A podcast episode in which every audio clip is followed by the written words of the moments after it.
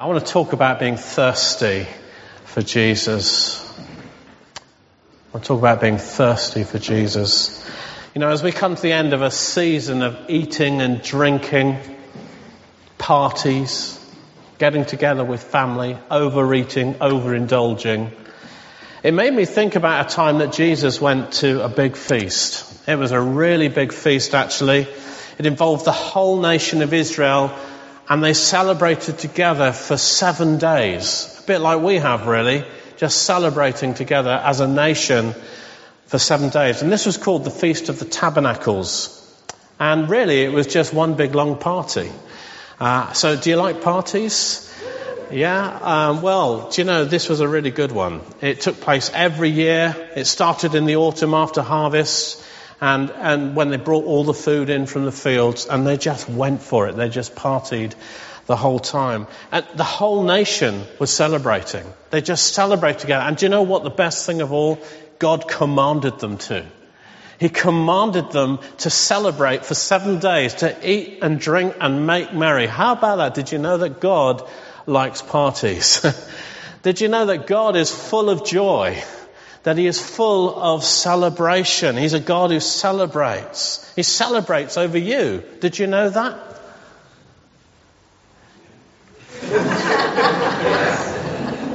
he celebrates over us. Do you know, it says in the Bible that the whole of heaven breaks out in celebration when one sinner repents.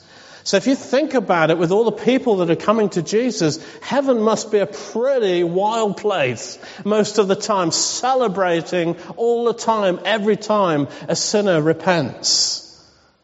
I think that's amazing.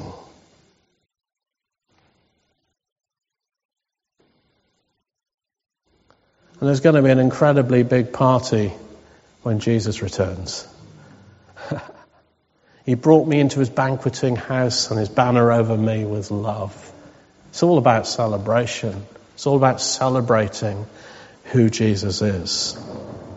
So if you're one of those people that don't like parties, well, you need to get used to it because Jesus loves parties. You know, the first miracle he ever performed was at a party.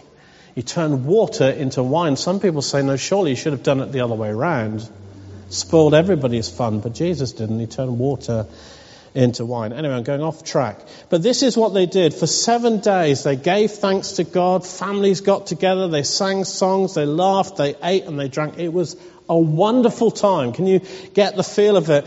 Uh, but this is about what happened one year. It was on the seventh day of the feast. It was the most important day of the whole thing. It was the day that everybody looked forward to. If they'd had an advent calendar, that would have been the day that was without the chocolate at the end. This was the day that they were all focused on. Up until then, all sorts of traditions and rituals will have been performed, but on this last day, it was really special. And John chapter 7:37 calls it the last and greatest day of this feast. And on this day all the priests would dress up They'd have these special clothes and they would process together around the altar seven times and they'd have these jars of water that they would pour out as thank offerings to God and they would sing psalms and they would blow trumpets. It was the holy highlight of the week and everybody was focused on this main event. This is what they'd been waiting for. This was the pinnacle. But this particular year, was different. Something different happened. Something interjected. Something took everybody by surprise. Because you see, Jesus was there.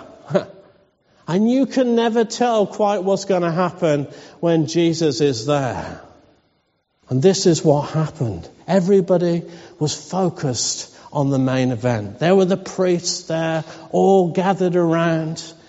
And there was the trumpeters just about to lift the trumpets to their mouths. And suddenly, from the side, Jesus stood up and he shouted, Oi! Hey there! Over here! If you're thirsty, come to me. If you are really thirsty, you come to me and drink. And out of you, what you drink is going to explode out of you like rivers of living water. Everybody was shocked. Everybody was astounded. The trumpeter nearly choked on his trumpet. The priest nearly fell over in despair and righteous religious indignation. How dare how dare he interrupt this holy moment with such a vile shout? And then there was what he said If you're really thirsty, come to me and drink.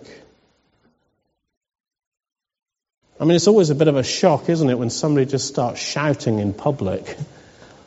Now, if you ever go down the tube or something in London, you get people coming out and shouting and they're drunk and they're off their heads. It's disturbing. Never happens in Birmingham, of course. That's disturbing enough. But then there was what he said, you know, if you're really thirsty, whoever believes in me, as the scripture said, rivers of living water will flow out from within him. In this, Jesus was saying, He says, I'm God. That's what He was saying. He says, I'm God. It's me. I was the one that gave you the water in the desert that you're now celebrating and thanking God for. I'm the one who provided for you when nobody else did. I'm the one who gave you the manna. He says, I'm God. I'm here.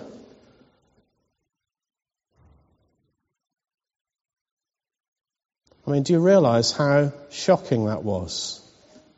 You can just imagine the awkward silence. It was a kind of tumbleweed moment. Now, all eyes were on Jesus. Who is this? Who does he think he is? Who do we think he is? Who do I think he is? And then the whispers start. Some says, he's a prophet. He must be. He's crazy. to do that kind of thing, he must be a prophetic person. Others said, well, he's the Messiah. He's come to save us. That's obvious. And others were just angry at him for ruining the party for cutting across the holy moment. But what is clear is that nobody knew quite what to do or what to say. And often we don't. You know, when we first encounter Jesus, something arrests us and we are floored. We don't know what to say. We don't know what to do. We're just not worthy. When we encounter Him for the first time, but when we encounter Him every time, my Lord and my God, I'm not worthy. You encountered him like that? Has he impacted your life like that? Has there been that intersection with him? I've stopped short. I've been stopped in my tracks. I've encountered him, the living God. What's it all about? And of course, you see, they didn't understand what Jesus was saying. But John helpfully explains it to us because Jesus wasn't really talking about jars of water poured out on the ground. He wasn't talking about the wine that they'd already probably had too much of and said, Are you thirsty? Come to me. They'd already drunk too much. But on that day, that last and greatest day of the feast, he was talking about the Spirit. It says in verse 39, he meant the Spirit whom those who believed in him would later receive. Because up to that time, the Spirit had not been poured out, had not been given because Jesus hadn't yet been glorified. He says, if you want God, this is what he was saying. If you want God, if you really want Him, forget religious rituals.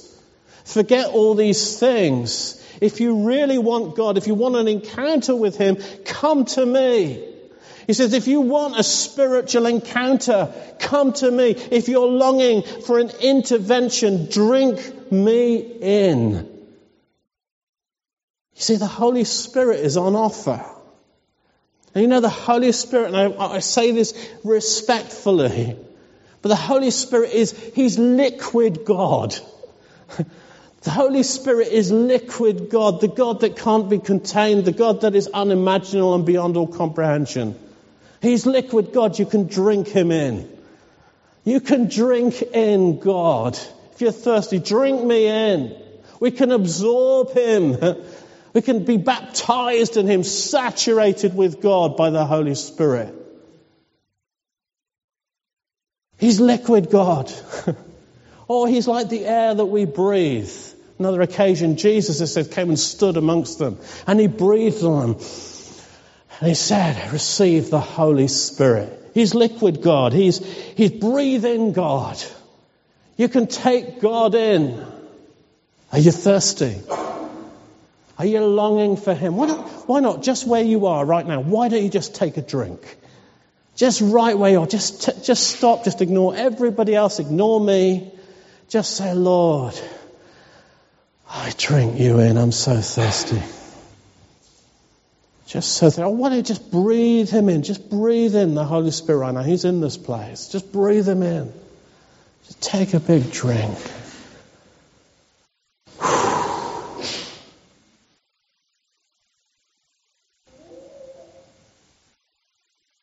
And I just believe, uh, I was uh, just sitting up one night and I just felt Jesus come and say it to me. He says, Are you thirsty, Rob? Are you longing for me? Have you still got that longing? I believe that Jesus is standing amongst us today. That wonderful prophetic word about the waterfall, step in behind the waterfall. There's an invitation today. He's standing amongst us today and he's crying out. I believe he is. He's crying out, if anyone's thirsty, don't go there. Come here. Come to me and drink. And as we step into 2015, I want to ask you, are we a thirsty church? Are you thirsty? Are you longing for Him? Are we thirsty together? Do we long for God? Do we long for His presence? Or are we more interested in who's leading worship and who's preaching today and is it going to be any good? Sorry, we all do this. Not me, of course, but we all do this. Are you thirsty for Jesus and for his presence? And it's a really important question because it's thirst that causes us to drink or not to drink. It's only when we're thirsty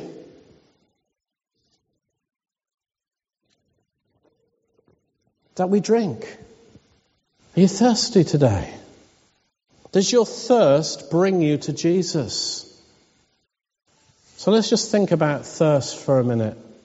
Let's just think about our thirst and what we thirst for. And this is going to be challenging, all right? Are you up for being challenged at the beginning of the new year? Our thirst and what we thirst for. We all know what it's like to be thirsty, you know, feeling dry in the mouth, even perhaps a headache. If you haven't drunk properly in the day, you get a headache. And who hasn't woken up in the middle of the night just desperate for a glass of water because you had a curry the night before and, and your breath like sandpaper on your tongue? we know what it is to be thirsty, but do we know what it is to be really desperate for a drink? Because, I mean, we talk about feeling thirsty, don't we? But I don't know, have you ever experienced real thirst? Like desert thirst, like life threatening thirst.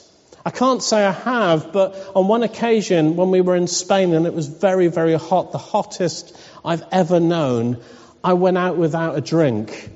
And for a short period of time, I knew what it was to be desperately, desperately thirsty. And it was a frightening experience. And this is where we discover that thirst isn't just a, a feeling. We say, oh, I feel a bit thirsty, to have a drink. Thirst is not just a feeling, it's a strong and overwhelming desire which drives us to find something that we need. It's a strong and overwhelming desire. That's how Webster's defines it.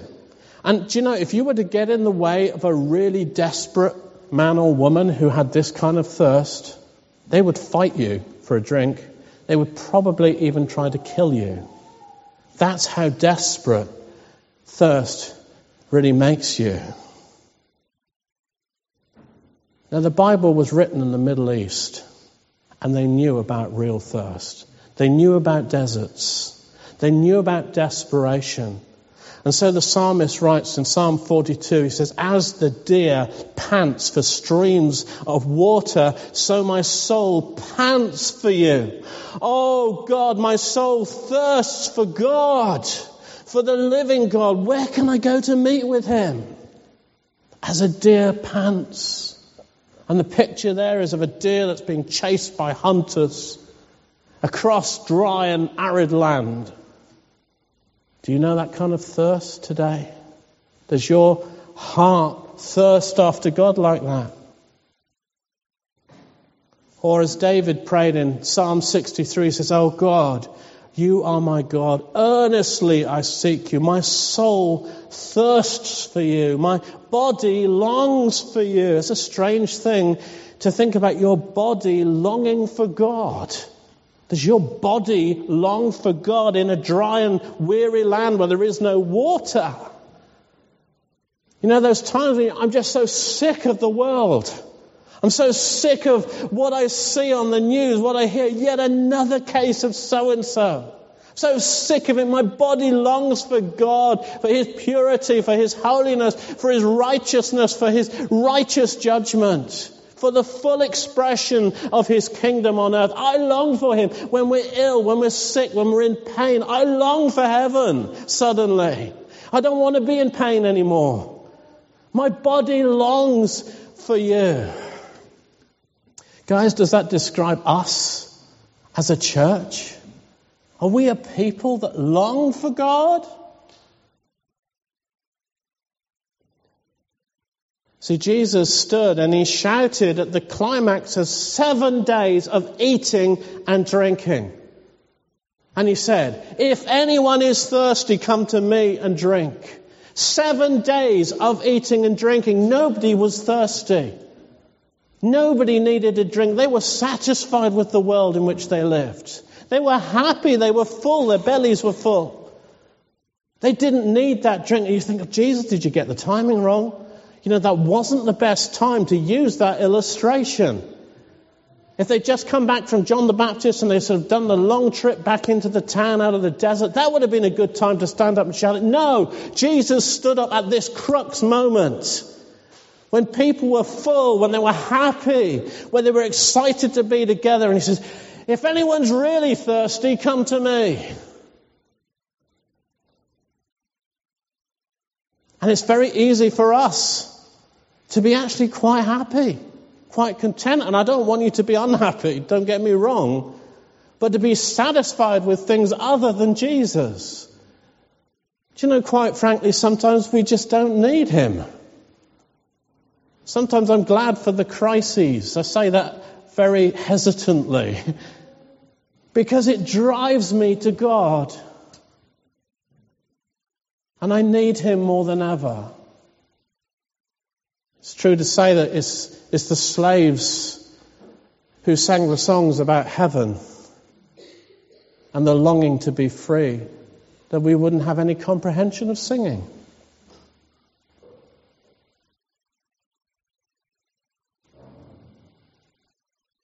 Does your thirst always drive you to God?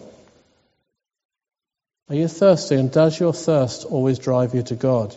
Because the reality is, and I might shock you now, but the reality is, is that we don't always desire God. I don't always long for God. I don't always want to pray. I don't always want to read my Bible. I don't always want to worship. I don't. I don't desire God. Sometimes I'm, I'm cold towards Him. Sometimes I'm irritated that I've got to do this again. Sorry, have I shocked you now? Well, listen, John Piper backs me up on this. He even wrote a book called, and I haven't read the book, but the title's enough for me When I Don't Desire God. We don't always desire God. And worse than that, sometimes, is not that we just don't desire God, it's that we desire other things. We desire things that are a different kind of longing altogether. We desire things that we wouldn't want to be publicly known about us. Shameful things, sometimes. We desire things that come from the flesh, from our own sinful desires. You find yourself longing for things other than God. You see, the thing is, every human being that ever lived knows what it is to thirst. We all know what it is to thirst. And it's not just a physical need, but it's a human experience. A kind of drive within us, a thirst that motivates us to live, a kind of longing inside every human being that has ever and will ever live. But we don't always go to the right wells to drink. We end up drinking from the wrong wells. This is serious. There's an example of it in John chapter 4 where Jesus talks to a woman about her thirst. And he comes and he, he sits down on the side of the well and he starts to talk to her about her life. And he talks to her about all kinds of things that he's, he's been shown and sitting on that well, it's, it's the well of her community. Right in the heart of the community, that's where he sits one hot afternoon and starts to talk to her about her life. And, and she knew what it was to thirst, you know. Because she tried everything to satisfy that deep longing inside of her. She had an incredible craving for intimacy. She had such a need for acceptance. She, she longed to be loved just the way that she was. I mean, she tried five husbands in the hope of finding the answer to this deep ache that she had inside of her. And now she was living with a sixth man who wasn't her husband, and she was still unsatisfied. And you know, I love what she says to Jesus. I love that he says in this sort of strange conversation that's going on at two levels at the same time, she says, Do you know, the well is deep. How are you going to find a rope long enough? You have no idea how deep my craving is. How deep my need is. Jesus, are you going to have a bucket that reaches to that? Wonderful picture. We know what it is to thirst, to crave, to long. Every human being does. But Jesus, knowing her whole life, tells her what she surely must have already been coming to after six husbands. He says, You can't satisfy that kind of depth of longing and need with physical things. You can't get satisfaction from that craving, that hole inside of you, through that water from the well. You need something different.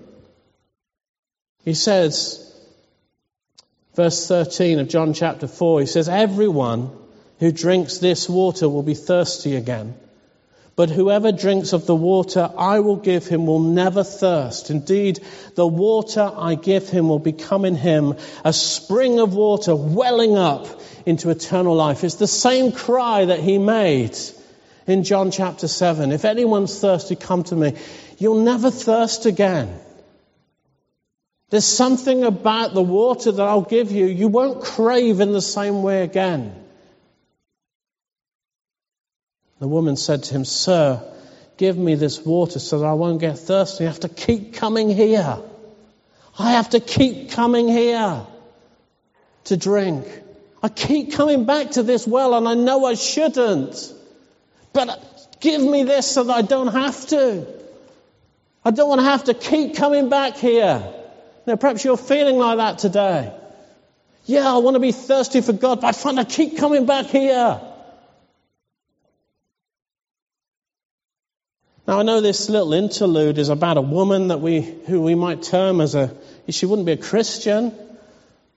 I don't know. Uh, she's clearly living a very sinful life, perhaps even an unbeliever, I don't know. Living in a worldly way. And this story is often used, isn't it, to present the gospel, but I wonder, is that all it is? I mean, can we completely disassociate from it? Because, you know, living in a worldly way can define as many believers as unbelievers when it comes to where we go to drink. The wells that we sip from. It's just that unbelievers are quite often a bit more open about these things. Jesus said that those that hunger and thirst after righteousness will be filled. It's only when you're hungry and thirsting after the right things that you'll know satisfaction. After righteousness will be filled. Are you filled? or are you still looking? Those that hunger and thirst after righteousness will be filled. I mean, one indication that you're still looking is about where you go to drink. so, look, I said this was going to be challenging. Let me ask you, Christian, where do you go to drink? Where are you drinking from? Because there are many places that we can go to satisfy that deep longing, that thirst inside of us, even as Christians. Now, there are many different wells that the world offers. Think about it, different ways in which we look for satisfaction outside of Jesus because we're not healed up yet. We've still got stuff that God needs to do in our lives. You know, for money, I mean, money, for example, there's a well. That's a pit if ever there was one. You know, but money, how, how, how many times do you try and satisfy some need inside you that you can't quite explain by going to spend some money? You know, they, we even use that phrase, retail therapy. Have you thought about what that means? What kind of therapy am I getting from this? Why do I do that? Why do I feel so much better after I've done it? What, how does that therapy work exactly? There's no money back guarantee on it either. I don't know, but I, I would suggest that the root of that is a need for affirmation and reward that somehow we're not getting from our relationship with Jesus because we've not been healed up properly yet. Look at the roots of it. Or there's food. I mean, how often do we eat to satisfy an ache or a sadness inside of us? We call it comfort eating. Comfort eating. It's a good one to bring up during the diet season, isn't it? I mean, the root of that, I think, is just that sense of feeling unfulfilled, feeling empty. There's kind of a craving that's not being satisfied. What about sex? There's another well. And I don't mean in the context of a marriage. I mean, for those who look to satisfy that need outside of that relationship, you know, through porn or sex clubs or whatever. And you know, there's a root to that. Just a longing and a need for intimacy. You realize that that's why you're going to that well. I just need to feel close to somebody. I need to feel special. I need to feel accepted for the way that I am. There's alcohol and there's drugs and gambling. There's all sorts of other things and maybe some more innocuous sounding ones. But they're all wells. All obvious wells that the world offers, but, and there are many alternatives to Jesus. But they're inferior. And you know, so often when we drink of these puddles, which aren't really wells at all, that offer so much, that give us so little, we come away just feeling so rubbish. You just feel so. I wrote down a really good phrase here, but I can't find it now. Oh, yeah, regret. Yeah, when you drink of these things, you just go away feeling regret. Do you know what I'm talking about? Sometimes you feel it for hours, sometimes you feel it for days, and sometimes you feel it for weeks and you need somebody to actually help you. I should never have drunk. I kept, I couldn't stop going back to that. Well, I've drunk of it. I feel so much regret. Oh, I'm not trying to condemn you. I'm not having a go. I've drunk of some of these wells myself.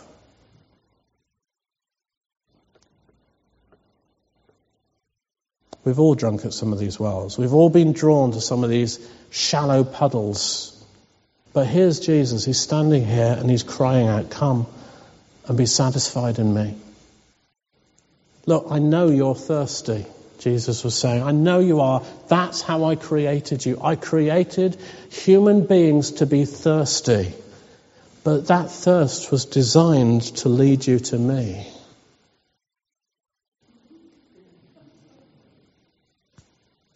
Not to these other places.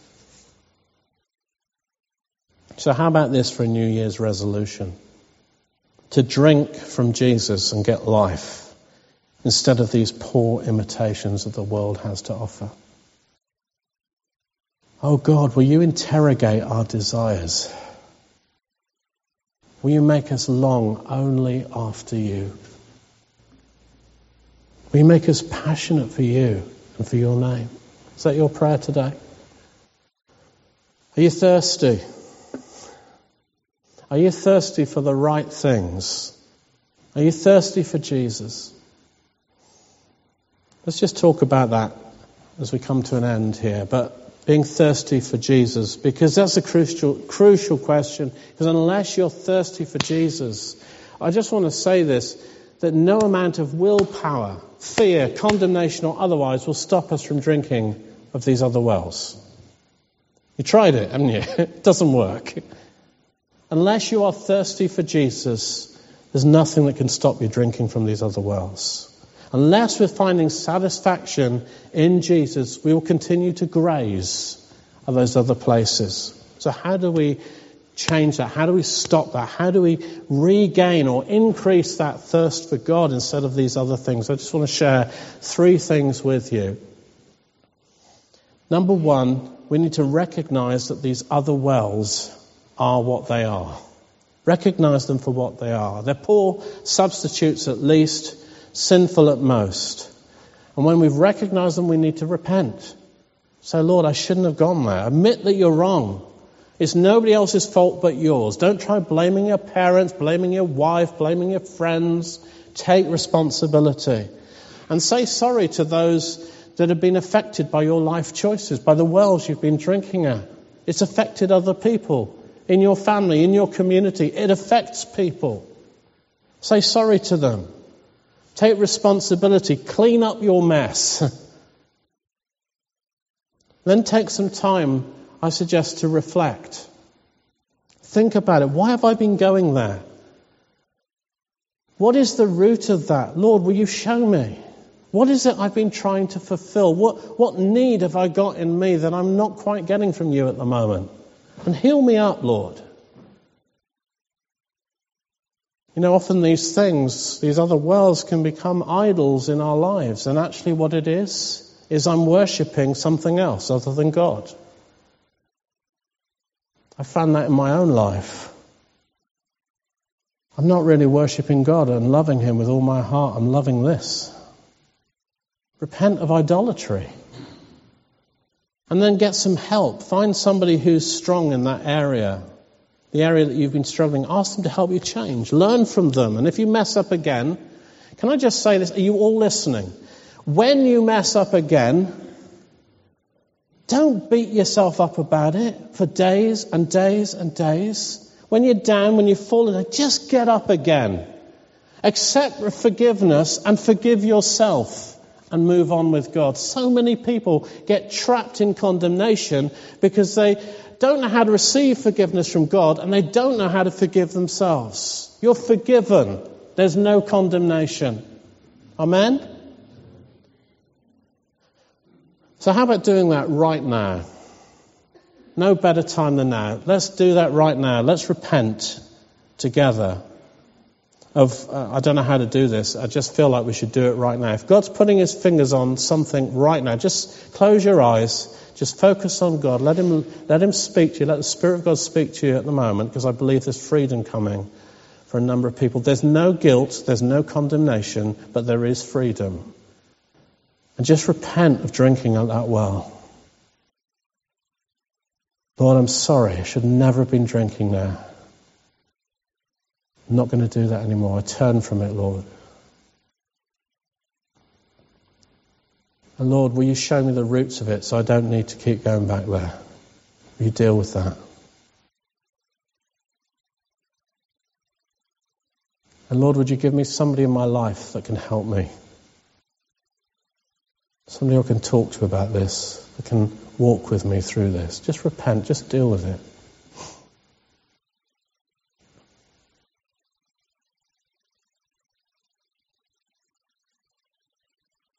Bible says that if we confess our sin, He is faithful and just to forgive us from our sin and to cleanse us from all unrighteousness. So now just receive cleansing. Just be cleansed right now in Jesus' name. That's step one repent. And if the Spirit of God is still working on you, feel free to stay there or come back to it a bit later because I want to give you step two. This is really good. Repent, and then step two, ask God to give you some new desires. Have you thought about that? That's so cool. Don't you think that's really good teaching? Here we go. Sometimes I just need a bit of affirmation. Uh, I don't know if you realize this, but desiring God is not a natural thing. Have you worked that out yet? It's not a natural thing because flesh doesn't naturally desire God. Actually, Paul tells us that the flesh fights against the Spirit of God because they're in competition with one another. I mean, the fact that we desire God at all, take huge encouragement from this, is a work of the Holy Spirit. That's encouraging. God has started something. I desire God. I might have lost it a bit or I might have gone off a bit, but I know that in my heart of hearts, I desire you, Lord. I mean, the very fact that we got saved in the first place, Jesus says that no one can come to me unless the Father who sent me draws him. Isn't that amazing? Is that okay to get excited about that? Are you feeling the drawing? You know, as I've been talking about having a thirst for God, have you just been feeling drawn? A yes or a no would be good. Are you? That's really good. If that's how you got saved, it was God initiated, then why do you think it's going to change now that you are saved? Huh? Why do you think it is? Nothing changes. John tells us that we love because he first loves us. And do you know what that means? It means that Jesus continues to initiate. He continues to draw us after him, not the other way around. I told you this was good. You know, the reason I'm a Christian today is nothing to do with my own faith or determination. It's all about his faithfulness. Really. Really, it is. I couldn't be a Christian today unless He hadn't done it in me. I didn't desire God. Sometimes I still don't. But you know, time after time after time, it just happened this week. I was, I couldn't sleep this week, three nights on a row. The Spirit of God just kept coming on me. And He was drawing me, and I thought, oh, I've got to go. Oh, I've got to go and spend time in His presence. I couldn't go to sleep. He's done that to me time and time again. It's the reason I'm a Christian today. Because He keeps pulling me, drawing me. Even now I can feel that. Just a longing after Him. It's the same for you. I release you now from legalism in Jesus' name that says that I've got to try and make this happen. That I go away from this talk thinking I've got to get more thirsty for God. The only thing you can do is repent. you can repent, but then it's over to God. God, you're now responsible for the next step. Step two is God, you're now responsible. So ask Him to increase your desire for Him. Ask Him to do that. I often pray this. I say, Lord, just give me the desire to be in your company because sometimes I don't. It's uncomfortable, isn't it, sometimes in God's presence? Lord, give me the desire to be in your company. Give me the, the desire to pursue you. Give me such a love for your word. You know, people often say to me, I can't read the Bible. Just don't know where to start. Find it so boring. Mm. I say, well, that's okay. It is. It's really hard work reading the Bible. Ask God to give you a desire for it. It becomes an insatiable I can't but read the Bible. If I don't read my Bible, I, I just feel desperately hungry. God puts that in you. Ask Him for it. Why don't you do that right now? Let's just pause again, shall we? Just right where you are, just say, Lord, give me such a desire. Whatever it is you've not been desiring, just ask Him for it right now. I believe that God's going to release it right out of heaven.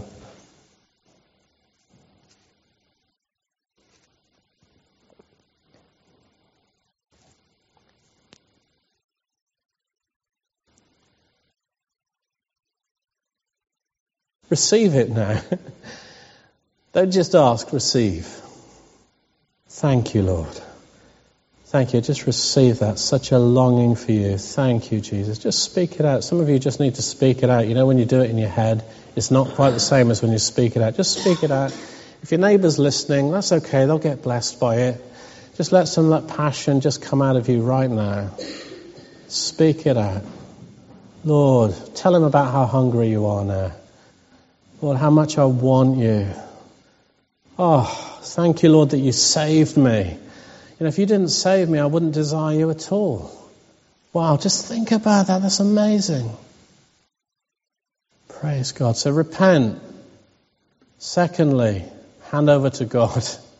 Thirdly, watch the company you keep. Do you know, I love being around unbelievers. I love helping people going through difficult times perverse, I know, but I love that. I love giving out. I love preaching. I love doing God's work. But in the end, all these things drain us, and so we need to watch the company that we keep. Because sometimes we don't desire God just because we're knackered. So make sure that we not only give out, but we take in from others. We all need people in our lives who energize and inspire us friends that do us good, although, can I just say, it's not always the friends.